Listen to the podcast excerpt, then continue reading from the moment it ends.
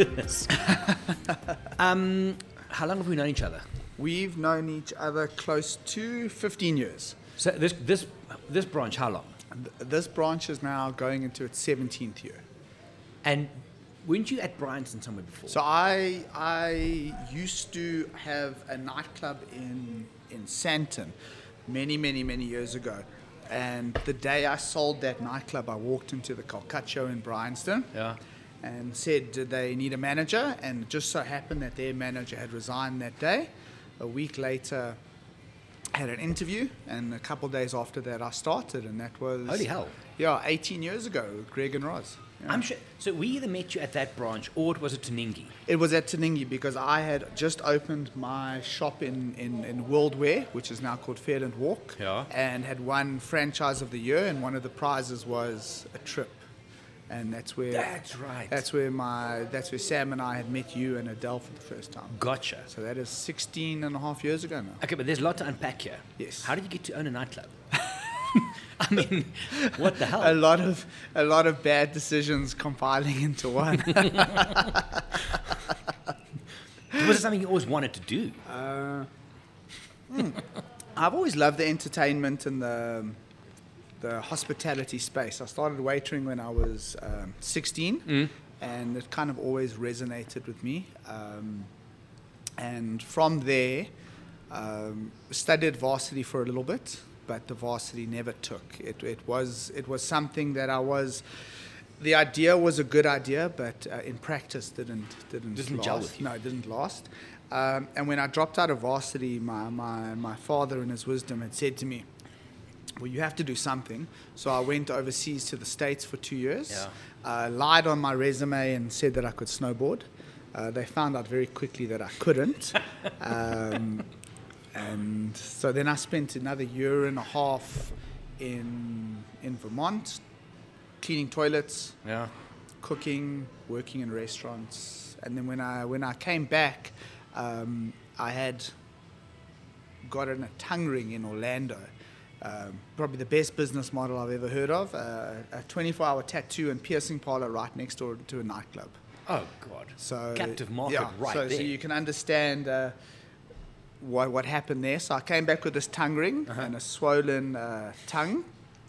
And again, my dad made the ultimatum. He says, "Well, you take the tongue ring out, or you get out the house." So oh wow. I decided to get out the house and went back to the states for another year. Did the same thing again. Could you Uh, snowboard this time? Yeah, no, no. I, I had perfected the art of, of, of bullshit and snowboarding, so so, so it came quite naturally to me. And then when I came back to Joburg, um, I got a job at a restaurant called Rhapsodies in Peter Place. Oh, no rhapsodies. Yeah, managed that for four years, and after that, when when the party had ended, uh, my grandparents had given my sister and I some money. Okay. Uh, she wisely bought a property. I, on the other hand, uh, invested in a nightclub, which was an unmitigated disaster. Uh, two years of nothing but fun and excitement. And So it was it was the party lifestyle. no, it, don't get me wrong. As, as a 20, 21 year old uh, male in Sandton in those days, Oh, good lord. running around thinking you're a lot better than you actually are, it, it was. It Most of us still think that. Yeah. I shudder and when I look at the pictures and of what I look like, but Yeah, people are going to go and Google this now. What was the what was the club called? it was called Jewel Bar in um, in Sandton on 11th Street, where Okay. where Benmore Gardens is situated. Oh yeah, sure. Yeah, so very, very fortunate. Learned a lot, uh, lost a lot, but gained a lot of experience. Mm-hmm. What's the biggest lesson out of that? out of the night? that whole experience. Um, looking back, I, um, n- not being focused enough. To be honest with you, Oh, I, I got I got carried away in the the excitement of, of being a nightclub owner and, and the drinking and the partying. It has a romantic ring to it if you're under 30. Yeah, it look it, it is uh, it's definitely worth the, the time and effort. But as a business model, you need to know you have to be very centered in yourself. Right. I wasn't. I was. Were you, was it yours alone or were you just a share? Uh, I was a shareholder with um, gentlemen that owned Sudadar Okay. in Sandton. So the idea was to, to, to piggyback on their success. The, the two never gelled. It, it never kind of took off Branding properly. issues or what? Wrong market, wrong time, inexperience on my part, lack of leadership from my part. What years are we looking at here? T- 2001 maybe. I don't know. I was traveling then, because I've Yeah. the nightclub scene was never a big thing for me. It was just travel and competing and then Nice. out. Yeah, no, it was a it was a different time. Um, as I say, I, th- I, I was too young. What I've learned over the years of having this business and other businesses, Mm. the better the business does is is directly related to how well mm. I'm doing Yeah. as as a business owner, as a person. Mm. So the the more the more I get involved and the more I work on myself, mm. the better my staff are, the better my business I must be honest. I mean, also being in the hospitality industry from a travel point of view, loving restaurants, it's a big thing for us. But how do I say this? When you walk in here, you own the space, and it's not like you're this domineering boss, but the way you interact with the clients, how you move around, you own. You, you look about as comfortable as anybody can in that situation. I'm fortunate. I've got a good team around me, which which is a blessing. I think um, I learned a long time ago that you know my job as an owner is to empower my staff. Um, Oh, some people miss that. Eh? yeah, uh, I, look, I, I, it's not like I was born with the with the knowledge of this. I've made lots of mistakes. When I opened Col'Cacchio Fairland for the first time, I was I was a pretty pretty big tyrant. Uh, and what changed everything? My staff put down tools on a Friday night and refused to work. Before, And- like, during work. yeah, hours. literally. Yeah? busiest time, they, they said, we're not working. We, we won't work under these uh, conditions anymore. Hmm. and eventually we, we, we had a long chat. And, and most of my growth has come from what my staff have told me. Hmm. Um, I think it's, in the beginning, it was difficult. You've got to sprinkle it with a little bit of salt because obviously, you know, you don't want to take on all the negative emotions No, and all, the, all the negative feedback. But I think if you take certain snippets of it and use them to your benefit, Mm. it, it's the best way. So I've learned a lot from my staff Yeah. how to conduct myself, how to deal with people of different cultures, how Yeah. to deal with people from different circumstances, especially in, in, in, in, in an industry where the barrier to, to entry from a employee point of view is quite low. Mhm. You don't need to be massively educated. Sure. Uh, a lot of the staff are connected through family, through where they live, villages, that type of type How, many- of how many staff do you have here? In total, down to 17 now. Okay. So because we- of COVID. no, no, no, no. Just I, I don't. Streamlining things. Not even that. I, th- I think, you know, the wages in, in the in the restaurant industry are notoriously poor, uh, especially for the long hours you Mm. work. And I'm a big believer in, in, in empowering my staff as best I can. That's not to say that you just give money to people because I don't believe that's No. that's a solution. But there is a there is a comfort factor where your staff need to be looked after, where they need to be paid. And if you've got a budget, my budget for my wages here is about 150,000 a month. Okay. And that's either going to get divided by 20 people Mm. or by 15 people. Mm. It, it requires more effort from from my staff, not more time in the business, Yeah, yeah, because yeah. I think that is a it's counterproductive. You know, you don't want to be selling your your time, you want to be selling your efforts. Mm-hmm. So we run on quite a small shift complement. Uh, all the guys are given multiple days off. They Uh-huh. come in later than I think most restaurants. Yeah. Uh, do you guys still do breakfast? no, no, no. For, There for- was a stage, wasn't there? there was a stage for a little bit. So fought against it from the beginning. It was a franchise decision. Yeah. Okay. Yeah, yeah. It just. Did they cancel it through the board, or just not here? Um, I actually don't know, to be honest. I think some Well. I don't go to other cultures. Yeah, I've got my one. Yeah, So- ne- ne- ne- neither do I. no, it's it's it's. Um, I, th- I think it's important. You know, you, you need to to stick to what you what your your goal is, and Mm. we're a we're a Italian inspired restaurant, Mhm. and we need to stick to that. And with Italian restaurant, you got this family vibe. Yeah, It's always the family owned, family run. that's the plan. It's, I mean, when, when we work in here, I mean, we're here at least once a week. Yeah. The, the small staff complement means that whenever we walk in here, there's at least three or four faces that they offer me a drink before I even ask for it. They say, Am I having my usual? When, when I order something else, they're like, Really? Yeah, they they're not sure. And that means something. And from what I've seen with both you and Pommy and Ryan, all the guys, Minnie, all the waitresses as well, it's not just us. No, There's more guests that are like that. Yeah, we, we've been fortunate. You know, I think, you know, a lot of people uh, my business is not is not is not food. It's it's, it's hospitality and mm-hmm. entertainment. My kitchen take care of the food. My job is to empower them to give them the tools, the mm-hmm. resources, the stock Yeah. to do what they need to do. But they're a lot better at making food than I am. My job is to kind of mold everyone and mm-hmm. bring the team together. Yeah. And you know, I've said to my staff, our job is to provide an experience. Our customers are, are giving us their money, yes, mm. but they're giving us their time. Mm. And, and that's more important. And they're doing that by choice, which is a big deal. Which exactly. huge. Yeah, you, you want to be you want to be that value proposition to people where they are like, well, I'm coming out, but what am I getting? Mm. And then people in this area, you know, Northcliff, Fairland, Berario, Yeah.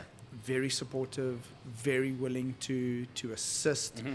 But you need to invest in your time in your business. You need to invest time in the community. You need to know who you're dealing with, who you're speaking to, Mm-hmm. and not take advantage of that. Yeah. And I think a lot of people, you know, we, we're clearly, you know, 17 years down the road. Jeez, we've had a good. that long. I know it's crazy. Man.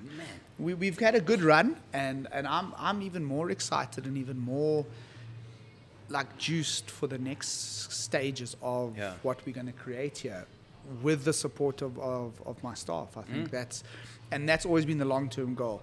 Long term wealth for my staff. Mm. Because if they're happy, A hundred percent. my, my business is happy. I think for, for me in life, it's whether it's to your clients, whether it's to your staff, and I don't care if you're selling this table or a pizza or a drink.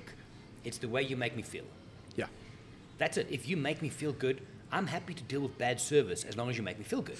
I'm happy to deal with a pasta that night might not be 100% hot, but you made me feel good. That, and being in hospitality, travel and that, it's the way you make people feel. Mm. Well, I think that's that's also the point. It's it's our business is based on on emotions, and mm. especially in the hospitality entertainment industry, we are working when other people are relaxed. Yeah. and you know, I think where a lot of people go wrong, excuse me, is this is my office, Yeah. and you know, if I went to the doctor, the doctor wouldn't sit on the desk with a would crack open a beer and start having a laugh. No, I don't think so. Yeah, but it's it's it's a lot of business owners think it's acceptable to do it in this industry mm-hmm. because we're in the entertainment game. Yeah. And I think that's where you start to lose yourself very quickly. Yeah. And that was one of the big lessons from, you know, my other failed businesses Yeah. is need to stay focused on and hmm. on point. Yeah. What is your business? What do you do? Are you professional? Stay in your lane. Exactly. That's the saying we have in the restaurant. Mind mind your three feet. Yeah. It's all you need to does it does it and I think a lot of people by their nature are very quick to say, well, that person did X or hmm, hmm, when they've done something wrong. yeah. And you know, it's taken a long time to get my staff to realize that you don't need to defend yourself or, or blame someone else. Do your job. Doesn't matter if the guy next to you or the girl to your left or right are stuffing up Yeah. the responsibility to deal with those people is my responsibility because in a team environment, people never gravitate up; they always gravitate down. 100%. And you know, I've made the mistake of taking weaker staff, putting them putting them into a team where I think uh, the stronger staff members will pull them up. It's it's it's No. never happens. It's the, the bucket of crabs analogy. Hundred Wanting to climb out, get pulled down. pull down The- exactly. The, interesting thing as well, one of the things I've said to my clients on Safari before, and some of them who listen to this will know this, like I'm working when I'm with you out there, guiding, teaching, hosting, all of those things. But then someone will after dinner, no, no, come have another drink, come have another drink. And I'm happy to have a glass of wine over dinner because the hosting element is there. Mm-hmm. But then at one stage, it's like, guys, just remember, you're on holiday, I'm working, so I'm going to tap out, you guys have a good night. Yeah. And with this, it's a fine line, hey? And I Yeah. think, like you say, uh, the young, dumb Anthony from way back couldn't walk that line. No, no. It, it, I, I again, I lost. my focus was not on building a successful business where we offer a superior product. It, it was based on I want to be a nightclub owner in How much fun can I have with this? And I had a lot of fun. But Nothing wrong. yeah, and I'm glad I did it when I was 20, Mm. 21. Um, you know, has had other businesses in between. Um, we've done really well in this store, and I've noticed when my focus shifts onto another business, um, the standard sometimes drops here. Uh, not so much this time. Mm. I, I, I feel really empowered and really strong about what the guys have been able to build here without me being 100% involved, especially after last year. And I'm excited for the future. So, So this this moment you had with the staff way back when they said, "Listen, Hmm. putting how long ago is this?" four, 15, 14 years So that's ago. right in the beginning. Yeah, right, right in Okay. the beginning. Yeah, 100%. Because there's not a sense of it now. What and I mean, we were here throughout this entire period. Hmm. How did your? We'll talk about yours now, but how did the staff deal with COVID? Because we came in when you guys opened the takeaways. we were in here, I mean, and once or twice I left like a massive tip because of understanding that. Yeah. But how did the staff deal with all of that? Look, we were very fortunate, and and and so so I think you know how how I dealt and how my staff dealt with COVID. Uh, kind of goes back to a previous restaurant that I had in Sandton and Benmore Gardens. Uh, it happened to be another franchise business, and things did not go well on that side. Uh, I was again too young, understaffed, try to run everything by myself, splitting my time. And there were other factors, uh, a bad partnership, whi- which, uh, you know, bad landlord, a few other little aspects. But those external factors really, Yeah. the crux of the matter was I was unable and I didn't have the skill set to run two businesses. Gotcha. So when I, when, when that- when I lost that restaurant, it cost me four, five million rand, which was quite a big. Uh, that was before this. yeah, this was Yeah. w- way, way, way before this. Okay. And what, um, at the time, Mm-hmm. you know, talking and thinking, you know, you're getting sued by Yeah. the franchisor, oh, you're getting sued by the landlord, SARS is coming after you. Uh, you know, there, there were times when, you know, you, you think of shit, suicide, you think Mm. of how you're going to get out of it. And the, the reality is, getting through that was probably one of the biggest lessons that I've ever had to learn. How did you get through that? Because that's some serious shit. I mean, when you start any business, and I mean, I know from a travel industry point of mm. view, business we're one of the few that's still going. But I know mental health challenges, the anxiety, the depression, suicidal thoughts. How did you mm. get through all of that when everybody was coming at you from everywhere? Well, look, you know, I've been again. I, I read. I read a lot. I'm not a big fan of, of, of sitting back and crying into my to my milk. I think um, you know everything that's happened, especially the last five years, is, is testament to that and, and how we deal with it. But I've been very fortunate to meet people in my life that have come into my life at, at stages and have, have taught me a lot. They might not have intentionally wanted to or intentionally decided to, Yeah. but but I think you know Anthony Robbins talks about um, modeling and how Yeah. you you want to do something, just go find the person that's done what you want to do and just Yeah. model them. It, it's it's it's a, it's a simple concept, and that's always kind of worked for me. the right lesson at the right time. Yeah. Uh, the universe will, will provide its provide the way. Sure. And you know, going back to that Benmore uh, restaurant, there were obstacles put in my path at every single turn, from the contract negotiations to the lease negotiations to the financing, Leading up. leading up to it. And I, I overcame all of them. And, and, you know, being too stuck in my own head, I thought I was being a, um, uh, a- a business owner that, that, that, that, overcame because I think that was also the mentality. It's, it's like you, you just push through the brick walls. And, and that's what I think has caused a lot of anxiety, you know, for me is I should be better. I should know how to deal with it. I should be able to, you know, just overcome. And then when you can't, This is the old Anthony. yeah, yeah. So, you know, looking back and obviously losing all of that money, it was probably the universe putting these roadblocks in the way. And, and if I was a little bit wiser and a little bit more centered in myself, I probably would have put my hands up in the air and said, like, you know, guys, Whoa. guys, give me 10 minutes. Let's just reassess and, and let's Yeah. also figure out why I really want to do this. Some proper school fees, that. eh? Oh yeah, no, no, no. Learned, learned a lot. Um, learned, um, and then as I said, other people came into my life at the time, which I'm eternally grateful for. But I'm just a big believer in, in getting up and, and, and even if you're making an inch or a meter or, or what, I know it sounds silly, but No. you know, moving forward any day Yeah. is a good day. I've, I've said that to my staff as well. It's move the needle. Yeah.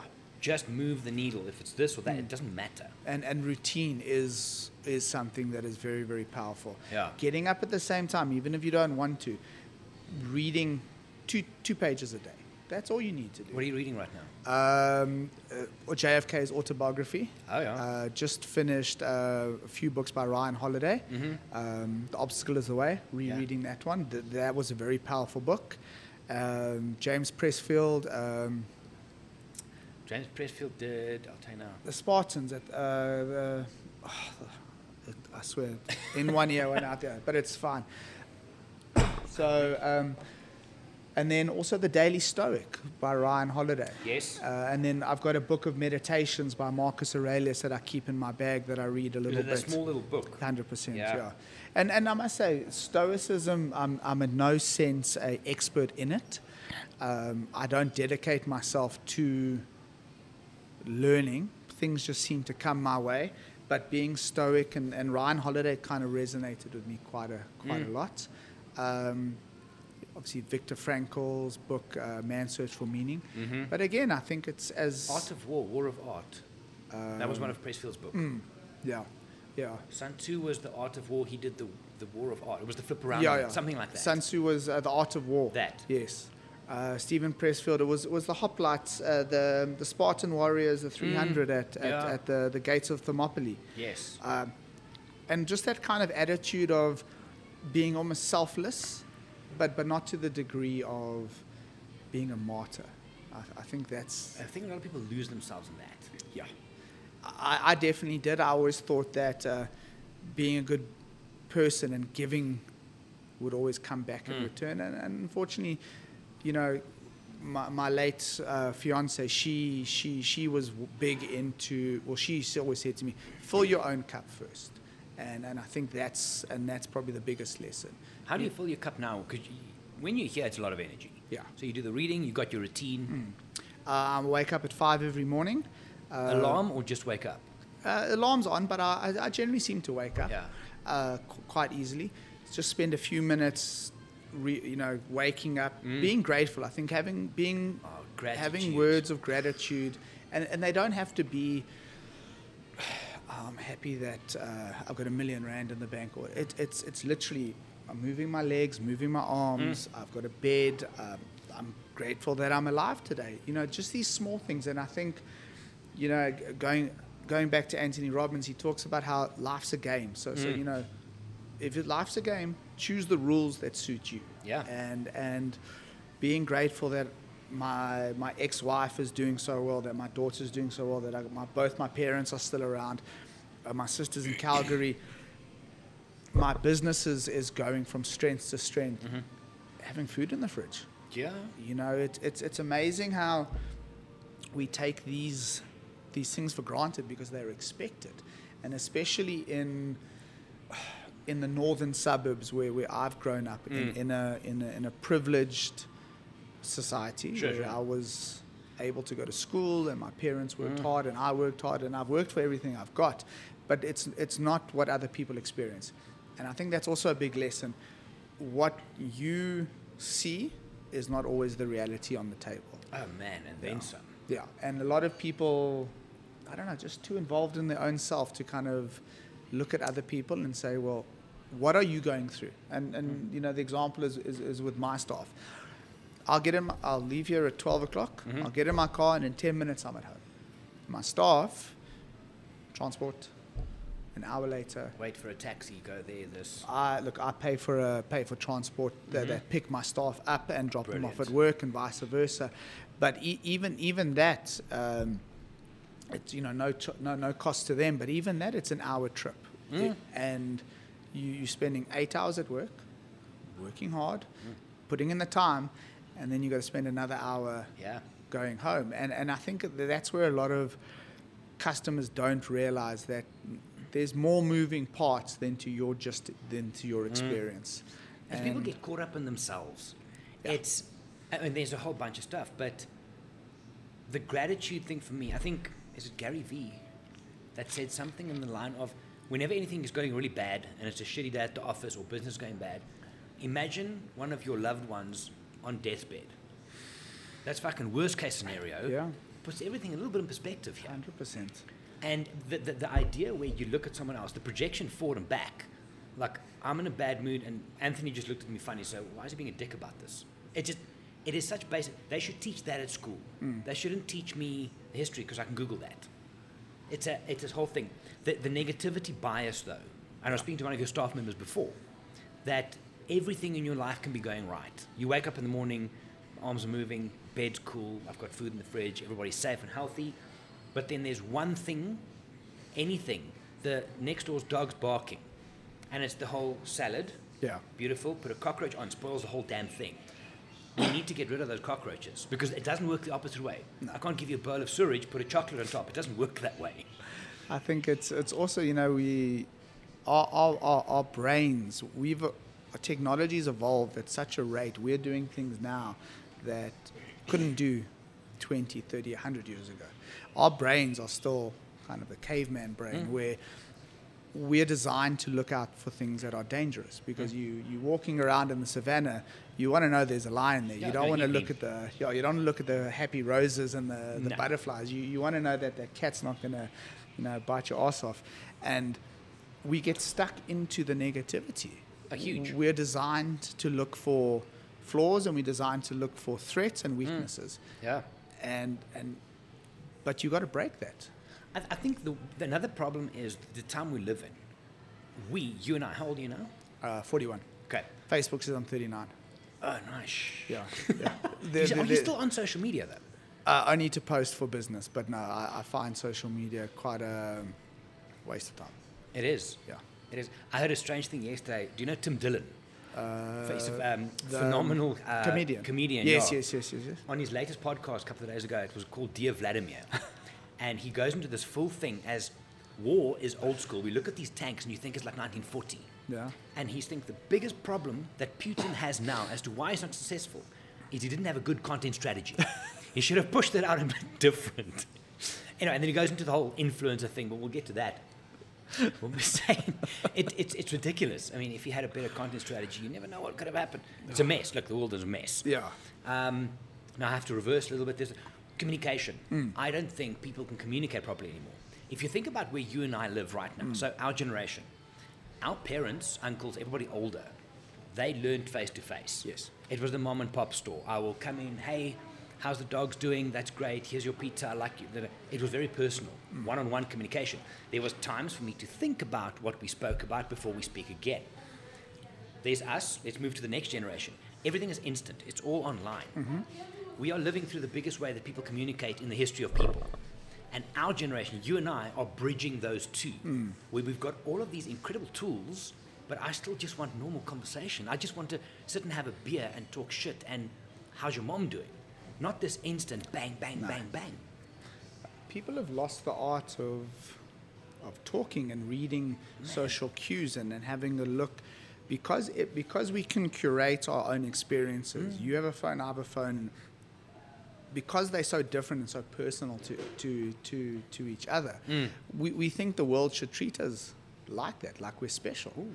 And um, I hate to tell you this, but no one gives a shit. No. And you know what? You'll have a baby.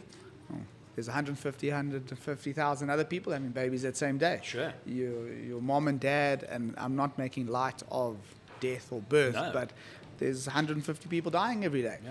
And I think the worst thing we can do is constantly think the world owes us something. 100%. And, and even when it comes to big aspects like, like death, nothing actually happened to you. You're not the person that died.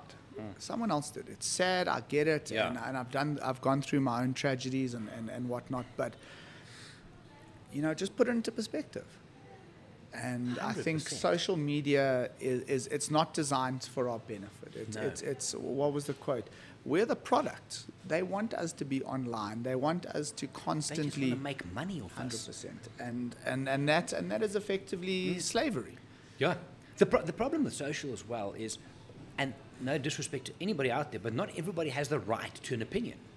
People You, are you have a right to an opinion. You, you just don't. I don't have to But care about you. They shouldn't have. In the past, if some idiot learns about my business and he rants off, but he's completely wrong, I care about his opinion, but I don't give a fuck. Yeah. Right now, everybody's got the soapbox to stand on, and they're shouting their opinion all over the place. Then I'm getting offended for people who don't even know me. The, it's a very strange time with all the woke people and being offended and opinions and this and that and haters online hmm. and it's it's a bizarre bizarre and we, again we're bridging this we've Yeah. got that and the past so for us it's like i'm looking at this sometimes and look i use social media for business and for personal branding hmm. but my personal life Yeah. nothing Nah. it's strange i don't know if what we had growing up. I mean, example, when I was two and a half, three years, I was eating dog shit in the garden. I mean, I was falling out of trees, breaking my arms and stuff. 100%. What are people now doing? They're taking 400 selfies, editing it so they look better. Mm-hmm. There's, there's something missing. But is that not a? It's it's not the ch- we say I use the word child, but it's it's not the child who's who's taking 400 selfies. It's the parent that's allowing the child to take hundred percent. 400 selfies.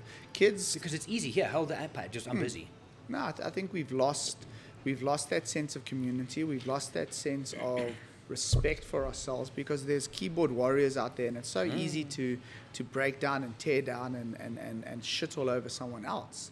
Uh, one of my favorite quotes, and it used to be one of my replies on my emails, is Theodore Roosevelt, the, Yeah. the man in the arena Oh, 100%. and and it's that has got through got me through some really Mm. tough times. It, it you know it doesn't matter that you failed. It doesn't matter that you're broken. It doesn't matter that you're scarred. Mm. But the people that are booing you from the outside have done fuck all, They're not playing. and and don't even listen to them. Mm. And I think that is a skill set that we need to be teaching our children. Yeah. That the phone's not reality. The internet's not reality. Mm. And it scares me, you know, we're looking at what old Mark Zuckerberg and Meta and Mm, the virtual metaverse. yeah, whatever.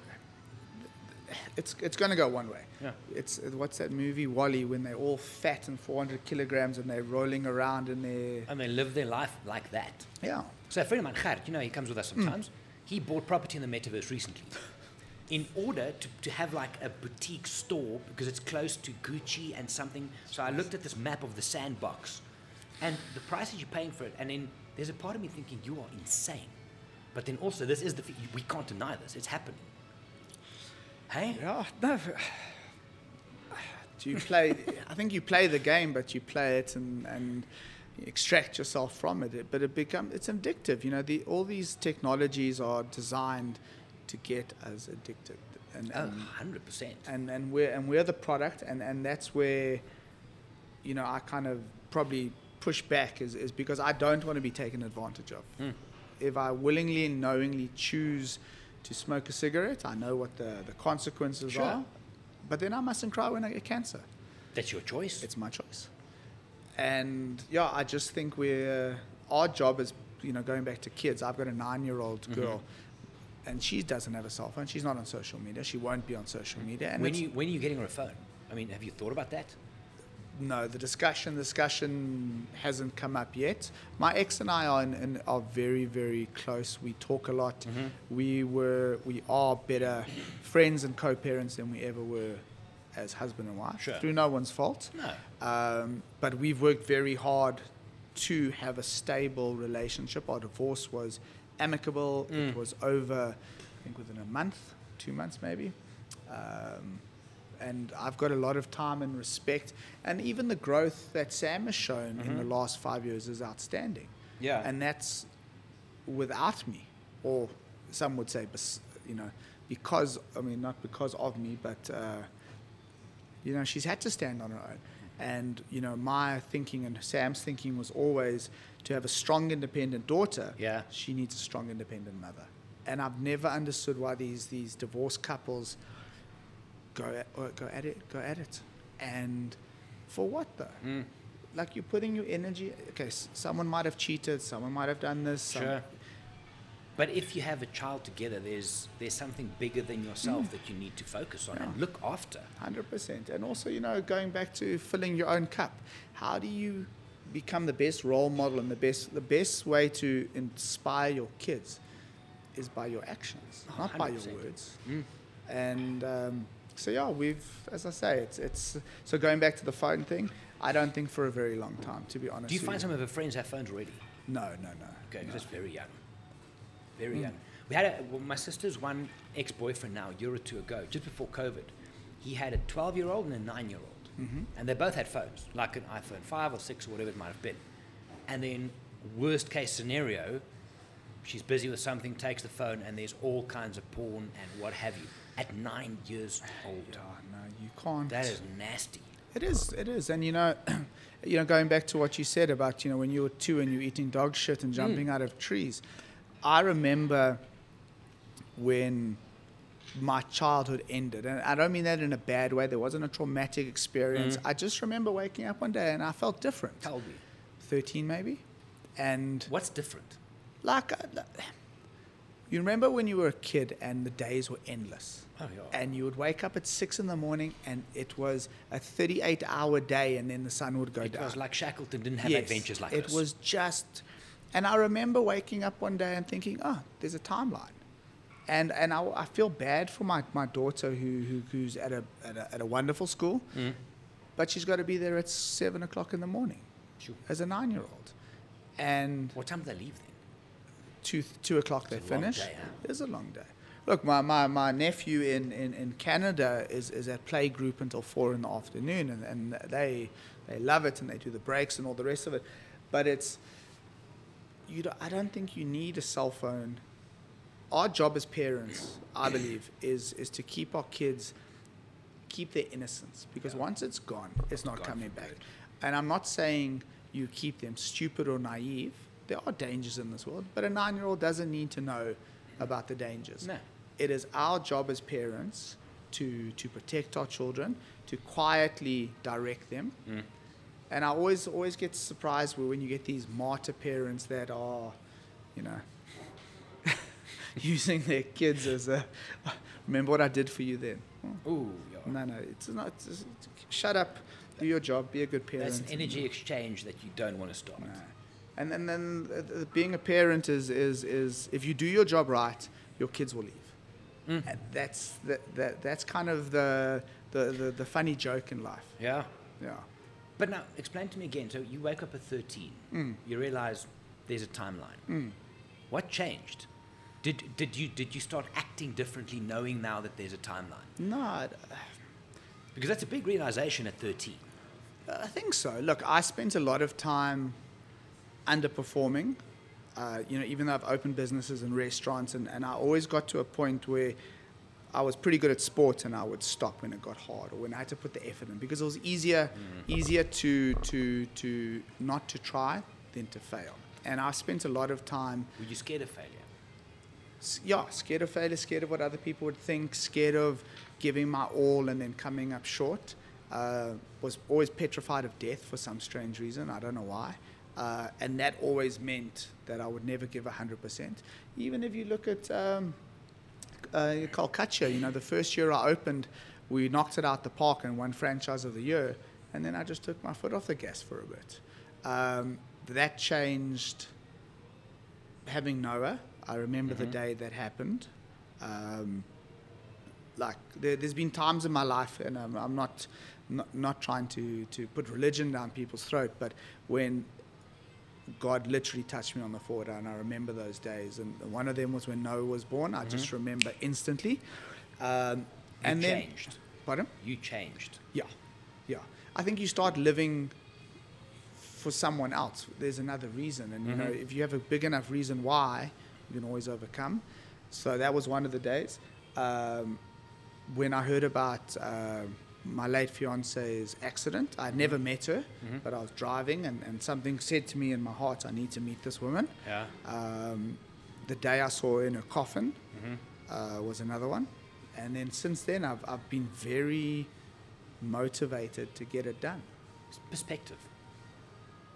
Yeah, and, and also I think as a tribute. I, I, you know, you know, we're jumping around a lot, but you know, my last relationship was we were flawed when we met by by standards, if you want to call it that. I was in financially. I, I just opened here. Mm-hmm. Financially, I was in four and a half million rands worth of debt. I mm-hmm. just taken on another four million rand to open this. So, you know, getting in an unhappy marriage.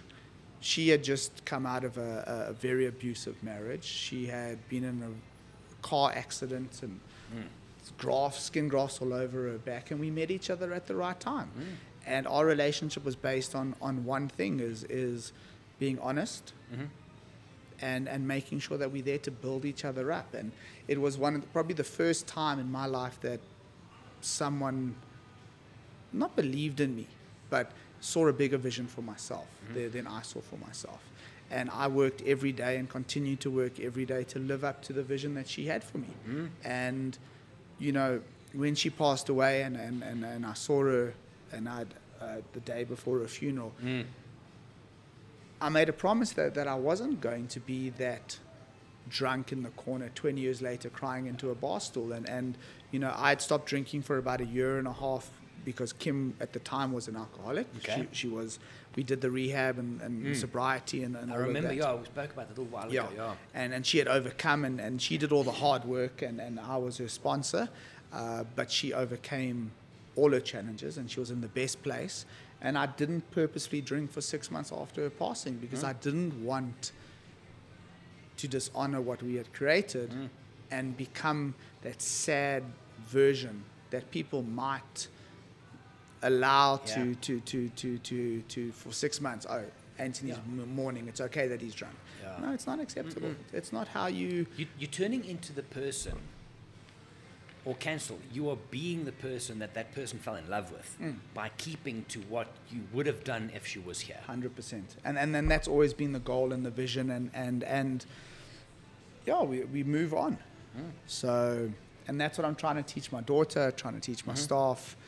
Yeah, so interesting times. Staff, I mean, we, I, I'm, if my office people listen to this, um, it's not always the case, but they say staff, especially at a camp, especially at a lodge, is they're like having 25 kids. Yeah, Yes, no?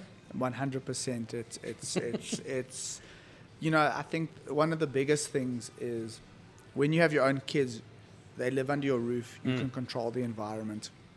You know what school they're going to. Hopefully, you've done your research. You know that the teachers are going to teach X, Y, and Z. You know, with a business like mine or in any business, you mm. know, there's so many external factors that that come in, and you know, the reality is these external factors a lot of people bring into their business or because they carry with them from the taxi from their house Sure. from whatever the case is and and it's our job to make sure that people understand what we can control what we think about what we read what we put in our mouths everything else is outside of our control Yeah. and even though the world seems crap and everyone's going to shit in a handbasket, it's like what we said mind your three feet. Hmm. Stick in your lane, do your job, get it Control done what right. you can. Exactly. Hmm. And then wash, rinse, and repeat the next day. That's it. And, and surprisingly, you know, people think that that's easy, but it's the hard consistency is the hardest thing that you can manage. Hmm. And you keep on doing that, you're going to come out leaps and bounds above anyone else. And also, I think it's, uh, I'm a big believer in hard exercise, pushing yourself, you know, getting that. Are you still going to do that triathlon? Yeah, yeah. So I've got a ultra. was it? yeah, so I've got the ultra, the, um, the Drakensberg Ultra on the 22nd. Uh, reason I'm doing 22nd of now? Yeah, 22nd of April. Reason I'm doing that is that will be the one year anniversary of Kim's passing. Oh, so right. again, I've either I can either sit in, in Joburg and, and, and drink and or I can go run. So I decided to do that. That's awesome, man. Uh, and then I've got two 70.3s planned, and then hopefully the Sky Run maybe at the end of the year. Elizabeth, my finance um, Oh, yeah? director, does that, yeah. Yeah. She, the problem is, though, she fell on the last one, and she's now got this brace, and she's off for six to nine months because of something with the patella, what, what. But she raves about it, absolutely. But now, you used to do CrossFit. Yeah. CrossFit anymore? No, no, no, no too So- old for that. Because same, I'm like, so I do my training at home, but now for you, what's the difference? And I especially want to know mental wise, hmm. because in those days when we did CrossFit, you would do a Fran or whatever, Yeah. and you would basically just throw your heart and soul on the floor for two and a half minutes or whatever it is, and there was a certain sense of accomplishment. Mm-hmm. But I don't think it tapped deep enough to actually make you feel better about you and this that. How does endurance stuff differ? Because now you got a lot of time to yourself. Yeah.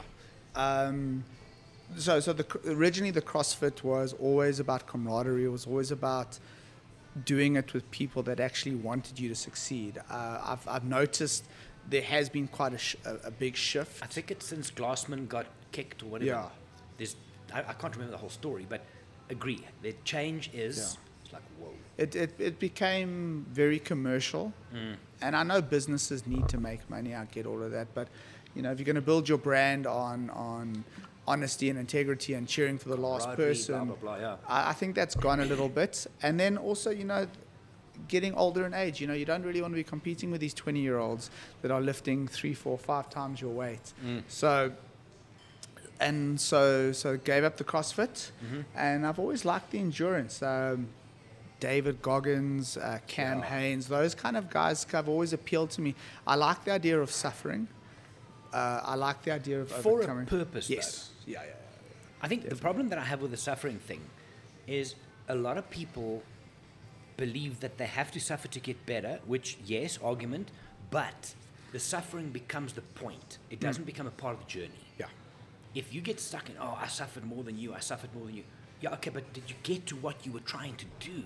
I, th- I think that's it. You know, going back to putting your hands up and saying maybe, w- w- what do I really want to achieve? Um, Suffering, suffering has become a trend. yeah. It's like, oh, I'm, Well, I'm suffering and this. I'm like, doing more than you, and I can push myself more than Yeah, you. but you're not improving because No. the point is suffering. You're not, and that's a big thing. There's a couple of CrossFit coaches now in the area, Hmm. and all the narrative is like, "Come and suffer with me. Come and suffer." Like, dude, no, I want to have fun. Yeah. I understand that if I come for a run, look, I won't come with run with you. I run like a brick, so that's a So different Do I, don't worry. But but the idea of I know I'm going to suffer a little bit and struggle and have pain and all this while I run with you. Hmm. But the point is I want to finish it because then I'm going to feel good. Yeah. I'm not feeling good because I suffer more than you. that whole narrative and social media has given again a platform to people to make it like suffering's a cool thing. It's a, it's a strange thing. It's an it's an integral part of what we do as life. Mm-hmm. It is not the reason though. No. Um, you know, I like the endurance events, just that, that, that monotony of doing the same thing. You can go into your head. Meditation has helped me a lot, but I battle to sit and meditate. So I- where does your head go when you're running? just through all the things that I need to do. Take the leash off and let it just yeah, run. and just just let it run. You know, again, you know, always start, always try and start with Mm-hmm. with gratitude. Uh, the last the last year has been centered around obviously Kim and her passing and, Mm-hmm. and the reasons around that. Um, but yeah, it, it's it's it's you just go into that place where you kind of have to look at yourself in the mirror and, and kind of see what you're happy about, what you're unhappy about. Uh, spent a lot of time looking at patterns in my own life where, you know, drinking at work. Why do I drink at work? What's the next step? That that type of thing. Was it a conscious choice to look at those patterns, or did something happen? You thought, I need to look at this. It was definitely a conscious choice. Um, took me a long time to to pull the band-aid off and actually do it, but it was always a conscious choice. Um, you know, you, you spend your time reading and, and putting information in, and you look at people like, um, again, Anthony Robbins, mm. Ryan Holiday, those kind of guys. It's important that we're thinking, you know, a lot of people think that we're living, but we're thinking creatures. Mm. And, you know, doing this unconscious wake up and I reach for my phone, have a cup of coffee, drive in traffic, swear at the guy next door to me. Mm. These are all unconscious things. And, and, you know, especially with COVID that's popped up, and you look at all the things that, you know, going back, like George Orwell's 1984, Yeah. when he talks about how the first way to control That's people is you, you know, control their words and how, you know, the narrative that people are pushing out is, is, is quite, quite scary. And I'm, I'm at no means this, this conspiracy nut, and I think the world is. It's you know- every once in a while, though. yeah, it's not going to dip your toe in it, but you know, just- just be careful. Yeah. But I think for me, I'm not I'm not huge on people telling me what to do. Uh, I like to take direction. I like to take advice. I like to take uh, correction. But the, if you want me to do something, allow me to figure it out by myself. Give me the tools. Let me figure it out. And if I come back to you and it's it's it's incorrect, I'm happy for you to change my point.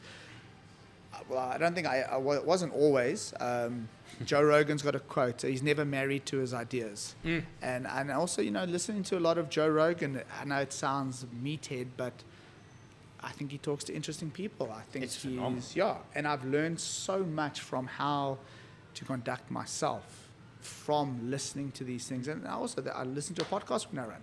It's a great way Love to spend that. your time. Yeah. Did you listen to this latest one with Sadhguru? I've just started this morning. So Yeah. I just finished it, I think, this morning, and I started a new one. But so the whole it's also yoga and energies and everything. So the first while they talk about save soil. Yes, yes, save, that's where I'm at. at and that's cool. And then yesterday I was driving up to go see my therapist once a week. I do coaching. I do a lot of stuff to get out. Mm-hmm. Do it once a week. Driving up there, my mouth was hanging open about, and I've never been into like the, the yoga philosophy and all this. This guy breaks it down to a point. I, my mouth was open. I'm like, holy shit, that just makes so much sense. Towards the end, you, you see the last 45 minutes. It's like, okay, what the hell are you guys talking talking about aliens and energy and something like that. But the value out of those things. Now, I would you can say meathead. 100%. You look at Rogan, I mean, it's this buff comedian who mm. says fuck a lot, okay? But the people he speaks to, I would never have tapped into anything from them if it wasn't for people like that. Hmm. It's phenomenal. No, well, th- uh, that's that's why you know that's why I think this this technology that we're that we that we're surrounded with is such a powerful tool, hmm. but we have to control how we use it. And it's hmm. not the technology that's bad. It's it's it's it's how we use it, what we use it for, what we want from it. And and I think you know that's the one lesson I wish I was taught in school. Like, what do I want from my life? And you know, we taught to add and subtract and, and, and get a good job and do X, Y, and Z. And the world has shifted very quickly from this I've got to get a job, I've got to be a lawyer, to a nomadic lifestyle, to a lot of people after COVID questioning whether or not they actually want to own their own houses. Did you, after COVID, hmm? have massive life change thoughts? I loved COVID. I know it's, and I don't want to be the, no, I let me rephrase. I didn't love COVID. It gave me such an opportunity because in my business, it's, it's seven days a week. It's, it's, it's, it's 363 days a year type of thing. And I've been doing it for so long. Um, COVID gave Kim and I months to sit at home and just be together. Um, and again, I take, you've got to put it into perspective because certain people's businesses failed. Uh, other people were locked in a, a two bedroom house or a one bedroom room with seven kids. They weren't sure where their meals were coming from. So I'm not trying to make light of anyone. And that's the thing about COVID. Everyone went through it, but everyone's experiences were different. And, and from my point of view, it was such an amazing experience to get off that hamster wheel, to be forced to get off the hamster wheel, Yeah. and then kind of put into perspective what was important, what I wanted from my life. Um, and so, so the first couple months of COVID were were just amazing. We spent six months at home, Yeah. and we spent. And look, w- w- when I met Kim, we literally almost spent every day together Sure. for six years almost. Um, and and also the nice thing was, you know, going back to to to to to that Benmore story and, mm-hmm. and how that changed me. Always ran a tight ship here because always because I got myself into financial trouble before. I didn't want. I learned from those mistakes, and I didn't want to happen again. Don't so wanna watch I that movie again. Yeah. So I run COD accounts. We pay everything beforehand. The money in the bank account is my own money. Mm. I pay my staff on a weekly basis because then they can budget better. Yeah. To so they don't have to wait the entire month. So when COVID came, there was money in the bank, w- which helped. Also, I realized that losing everything is not the be all and end all because it- it's happened before. So I went to the head, I went to Col'Cacchio head office. I went to the landlord. I went to all the partners, and I said to, uh, my suppliers co- and said to them, "Listen, guys, this is the story. We have two options: either close the doors, and you can all get nothing, or we work together." Some people came back with uh, with a positive response. The landlord, being one of them, was an absolute absolute That's brilliant. gentleman. He and after 20 years of dealing with some really savages, he is a breath of fresh air That's awesome. and you know nothing for nothing he gets paid his rent he and, and but he sees the long-term vision of this being a partnership and he knew that if i moved out he would have 400 squares sitting empty uh, other people unfortunately didn't come to the party and lawyers were involved but That's the way the cookie crumbles. eh? exactly but no, I, I made a very big decision in the beginning. Staff came 1st Mm-hmm. um, then suppliers, then rent, Yeah. then only would uh, would would franchise fees be paid. Mm-hmm. And I took a huge. I haven't taken a salary in X amount of, of months, but that's not the point. All my staff were paid. We didn't lose anyone through COVID. They've Yeah. all been given um, thirty percent raises this year. Love that. Um, yeah, my managers are back to and beyond what they were Mm. making beforehand. The business still hasn't recovered. We're still probably about 30% down. Okay. But without strong staff, don't have a strong business. Mm. You're not going to come back if you don't have exactly. Were you in touch with them a lot during COVID? My staff? Yeah. Yeah, yeah. We were very Phone calls, fortunate. messages, chatting, whatever, Zoom if it's possible. just chatting, keeping them up to date. You know, as I said, the guys were still paid weekly through Mm. through through COVID, and then also, you know, through through no luck of our own, I sell pizzas for a living. It's not like it's a. as soon as we were able to open, we opened. Mm. But the staff have be, were and are still amazing. They and I I, vouch for that, man. and it, it's I think at the end of the day, people all want the same thing. The, the, we all have kids.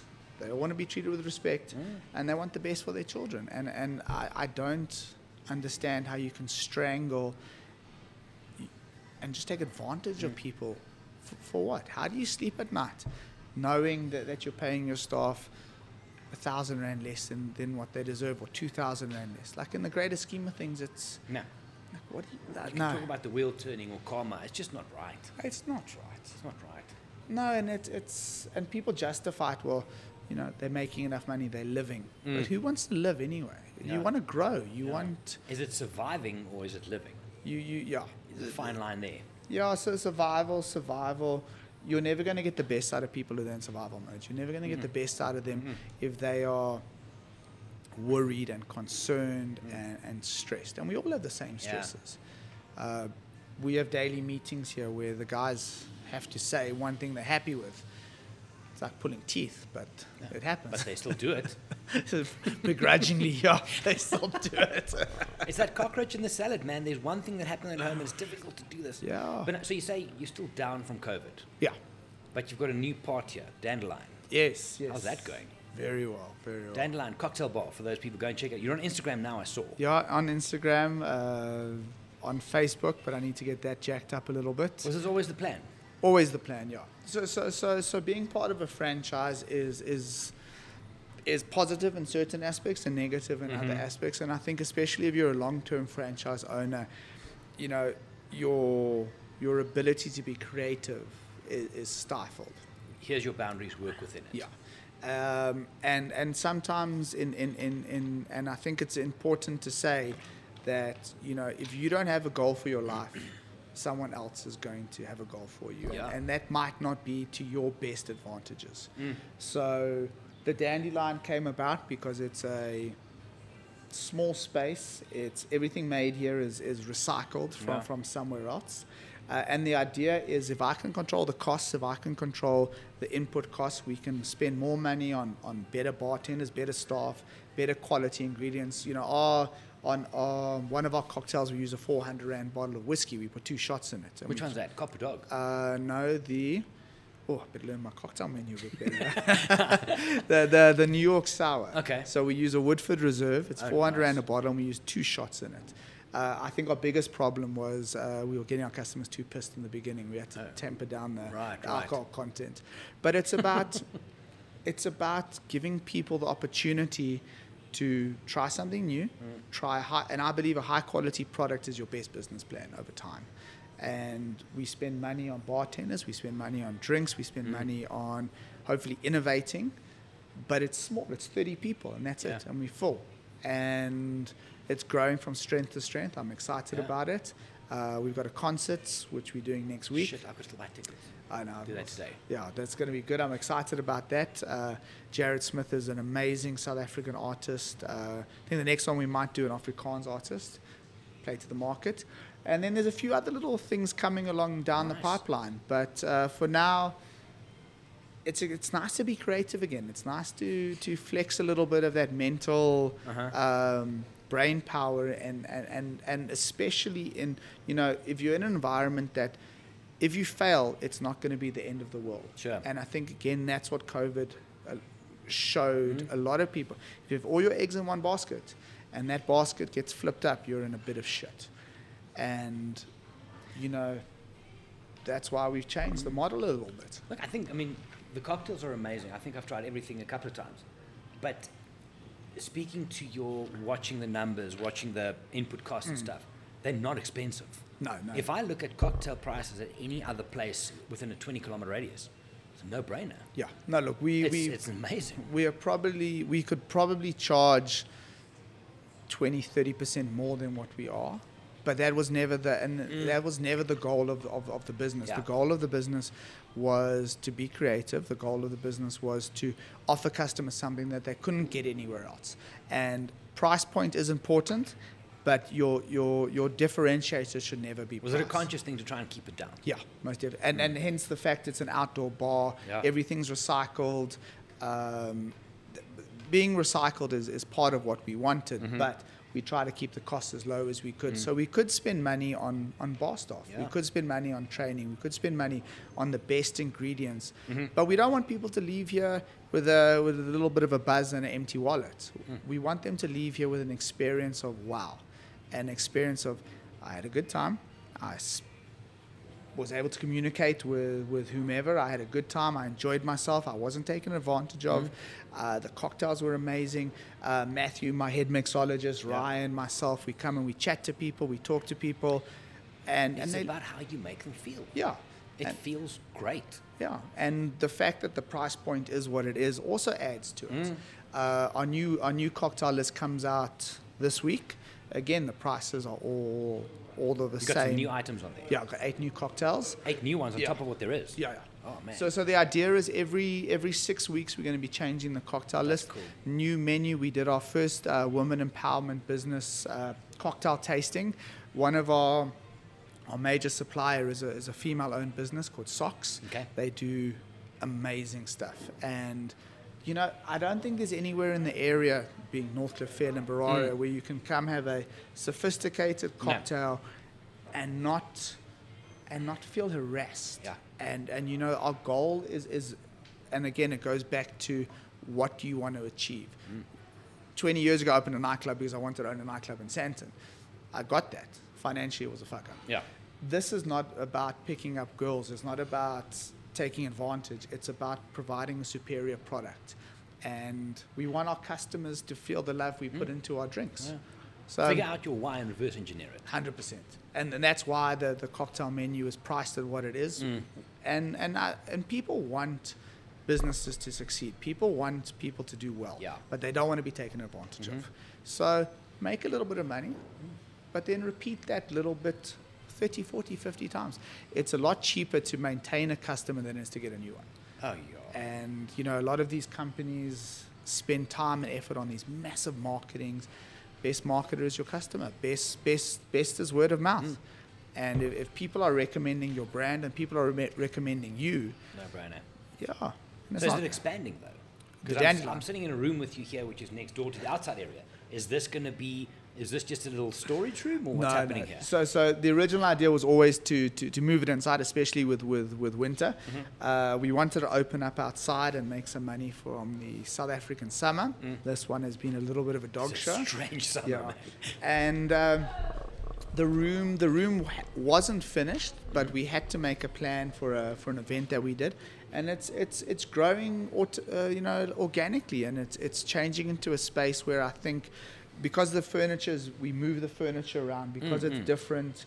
Um, Some cool stuff in here. yeah, it's it's it's not supposed to be pretentious. It's it's it's not supposed to be a five million rand bar like other bars in Sandton and Bedfordview. And, and I'm not knocking those places. They are amazing and, and, and I learn a lot from them. But if you have a five million rand setup cost, Uh-huh. your cocktails are going to be 180 Yeah. rand. You know what you should have here? I'm into my cigars the last while. A cigar and whiskey tasting. Okay, so we're doing uh, just. Tell uh, me we- it's happening. We're doing a secret speakeasy uh, coming soon Oh, with a with a with a uh, cigar lounge and a poker table. So it's going to be the kind of uh, you know John Wick where you walk through the back of the Chinese Hmm. store and there's a chickens and pigs and Yeah. all the rest, and, and then you walk into this opulent, massive space. So, so that's Here? uh, yeah, at El Coro, yeah. I was at some of the speakeasies in New York. One of my clients took me there a couple of years ago, and it was like he would say "Sleep No," no, "Sleep No More" was the, the, uh, the kind of acting thing, whatever the name was, and he just takes us to these places, and like you say, you walk. It's a Chinese store down on 14th. Hmm. Walk in, and it's literally like there's people eating sushi and dumplings and whatever. You walk off to the side, all these people look at you, knock on the door. You go in. There's this small, I mean, double this little table, so it's like a meter and a half by Yeah. meter and a half. There's a guy, big guy. You gonna come in? Yeah, cool. Check if there's space. Walk in, and it just opens up to a different world. It is exciting. It's amazing. There's something. It's almost like stepping into a movie for a little while. Th- that's the plan, you know. I think there's Are you gonna have pigs and chickens? No, no, no, no. We'll, we'll keep those for, for the next turnaround.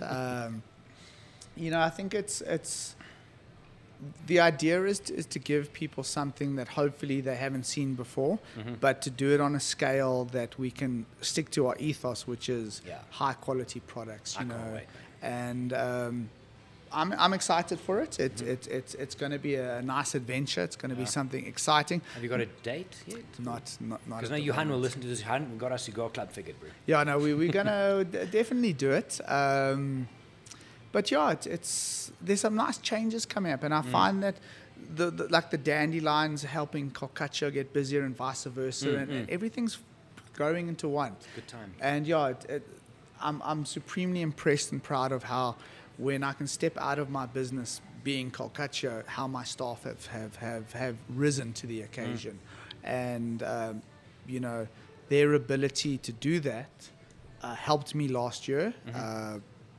and yeah, so it's it's. it's I, th- I think there's more positives in this world than there are negatives, to be honest with you. And, and everyone can cry into their their bowl of cereal in the mornings, Mm. but if you it's listen, out there if you look for it. of course it is. It's, or it's if what- it's not there, go and make it. and, and I think that's the big thing. Go and make it. Mm. Get, get off your get off your ass, Mm.